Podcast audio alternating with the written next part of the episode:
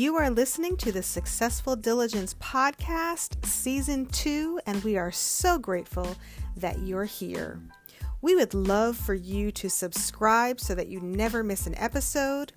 In addition, we've got exceedingly encouraging and equipping and motivating, inspiring content to share with you through our newsletter. You can sign up at www.successfuldiligence.com.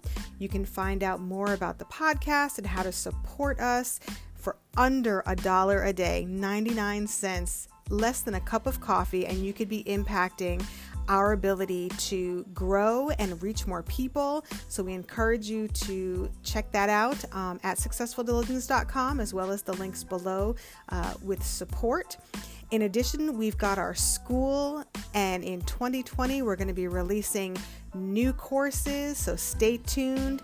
And only if you're on the newsletter list will you get notified and podcast listeners get special 50% off coupons. So you definitely want to be on that newsletter list. In the meantime, sit back, relax, and we hope that you enjoy today's episode.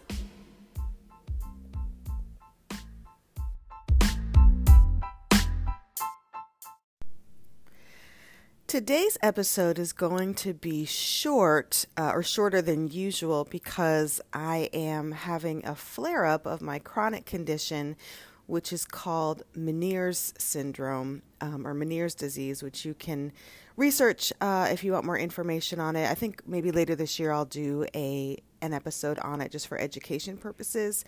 Um, but I saw a uh, I don't know if it was a meme or a quote that said if you don't choose a day to rest, your body will choose one for you. And that is definitely true for me. Now, this year in 2020, I've been diligent to be, you know, very intentional about my self care.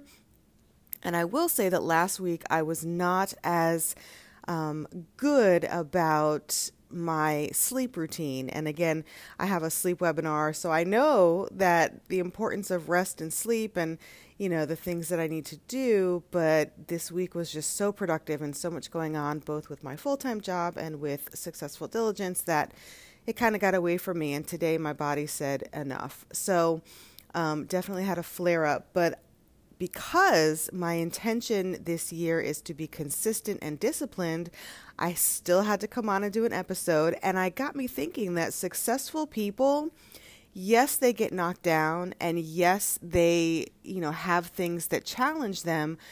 But successful people don't allow these things to interrupt their journey to success and their journey to reaching their goals. And yes, you might have to modify the way that you go about it, but you they still stay on the path and they still put forth the effort whenever possible.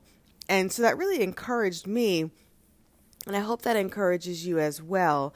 And definitely, I encourage you to make sleep and rest and self care, your physical self care, a part of your routine and a part of your intention and focus this year because it is so important.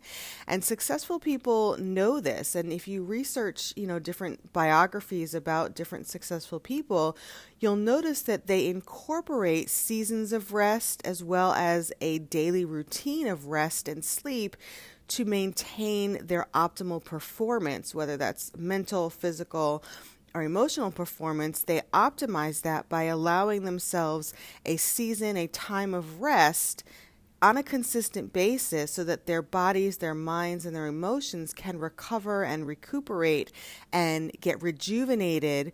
Because as you pour out of your cup and out of yourself, you do need to have a refilling of that, both physically, emotionally, and mentally. So I hope that that encourages you, and on this journey towards success, whatever that means for you, and on this journey of life, I encourage you to always keep walking. And as you keep walking, remember to always, always choose gratefulness.